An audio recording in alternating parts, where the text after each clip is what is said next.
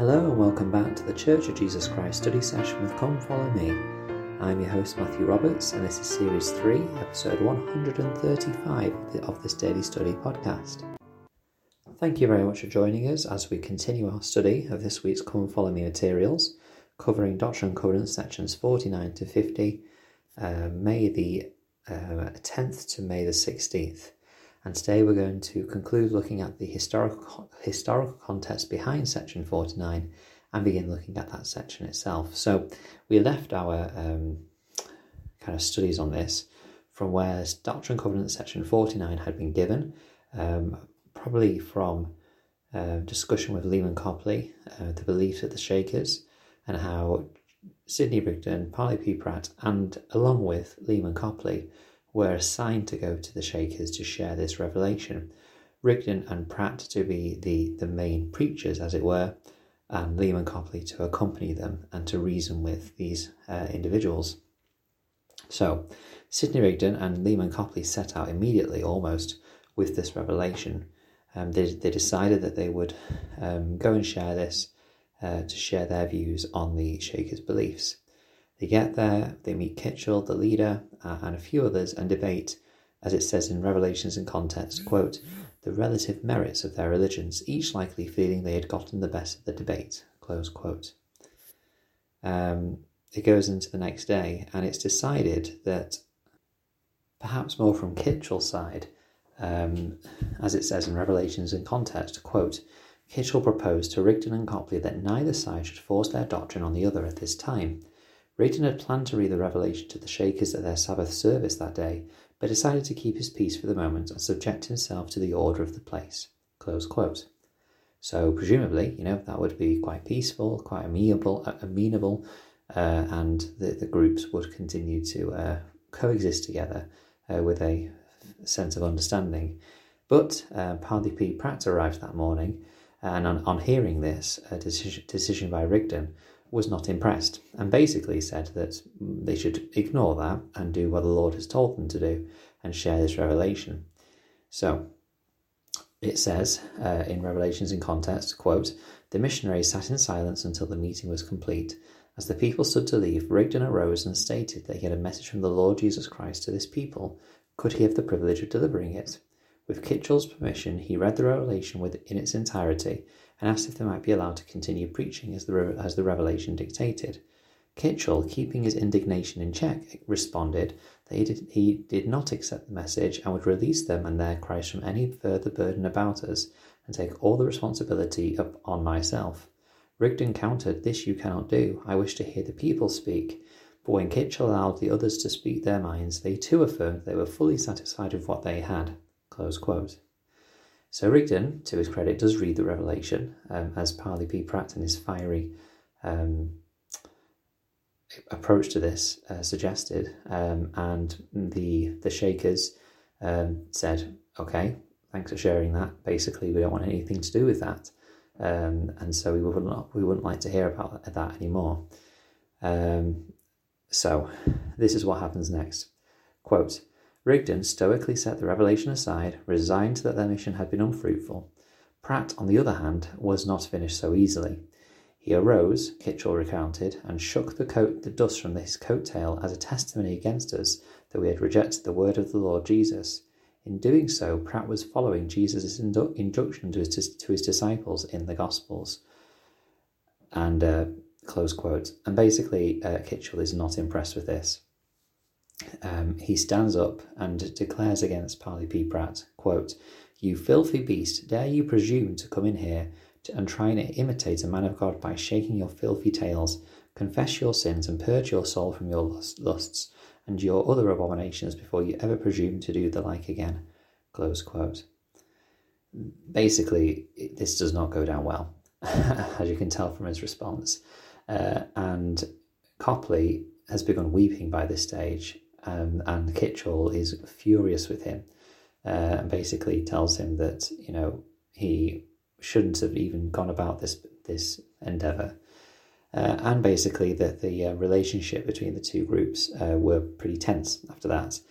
Um, but um, we'll we'll come back to Leman Copley and his kind of state and his faith um, later in later years, a bit later on. Um, but this kind of concludes this kind of portion or this this incident or event. Um, but yeah, basically, it, it, did not turn out very very well. Um, but what we do have in Doctrine and Covenants, section forty nine, is a list of clarifications around some practices that were around at that time and how the Church of Jesus Christ of Latter day Saints and their beliefs um, were clarified by the Lord. And so, once again, um, it helps us understand why we have this collection of seemingly random um, directions, but rather um, they were specifically uh, adapted uh, for a, a, group of belie- a group of people who had certain beliefs. So let's have a look at this section itself. In verse 2 of Doctrine and Covenants section 49, it says this Behold, I say unto you that they desire to know the truth in part, but not all, for they are not right before me and, thus, and must need repent. Now remember, the word repent often means to change or to change direction or course back toward our Saviour. And the Lord is saying here that the Shakers, um, like many people in that day uh, and in today's world, wanted to know the truth, but they just didn't have some things quite right. Uh, and the Lord confirms this um, to Leman Copley and to others who read this revelation. Um, and I think it's an, an, important message, not just for people who are not of our faith, but even within the faith of the Church of Jesus Christ of Latter day Saints, that we need to have our hearts right before the Lord and accept all the revelations uh, that He has given. Uh, Glenn L. Pace said this quote, There are some of our members who practice selective obedience. A prophet is not one who displays a smorgasbord of truth from which we are free to pick and choose. However, some members become critical and suggest the prophet should change the menu. A prophet doesn't take a poll to see which way the wind of public opinion is blowing. He reveals the will of the Lord to us. The world is full of deteriorating churches who have succumbed to public opinion and have become more dedicated to tickling the ears of their members than obeying the laws of God. Powerful words there by Glenn L. Pace. However, I think that they are really important. That the truths and the doctrines that are taught in the Church of Christ, they do not change and they will not change for the world and especially in a time where you know many popular opinions uh, in the world are pointing towards or pointing away, I should say, really from some of the principles of the church, and more importantly, the principles of our of our heavenly Father and His plan for us. Um, it becomes even more difficult in this world uh, to to stand fully in the truth and and and stand and in defense of that. Um, you know, there's a lot. In fact, recently in the news in the UK, there's um, kind of directions on certain uh, aspects of, um, you know, LGBTQ issues, and I think that it's very difficult uh, and very important for members of the church to recognise how, you know, we need to still obviously live and obey the commandments of God, but also still show our love to our to our, our fellow man uh, no matter who they are and what, and what choices they have in their lives.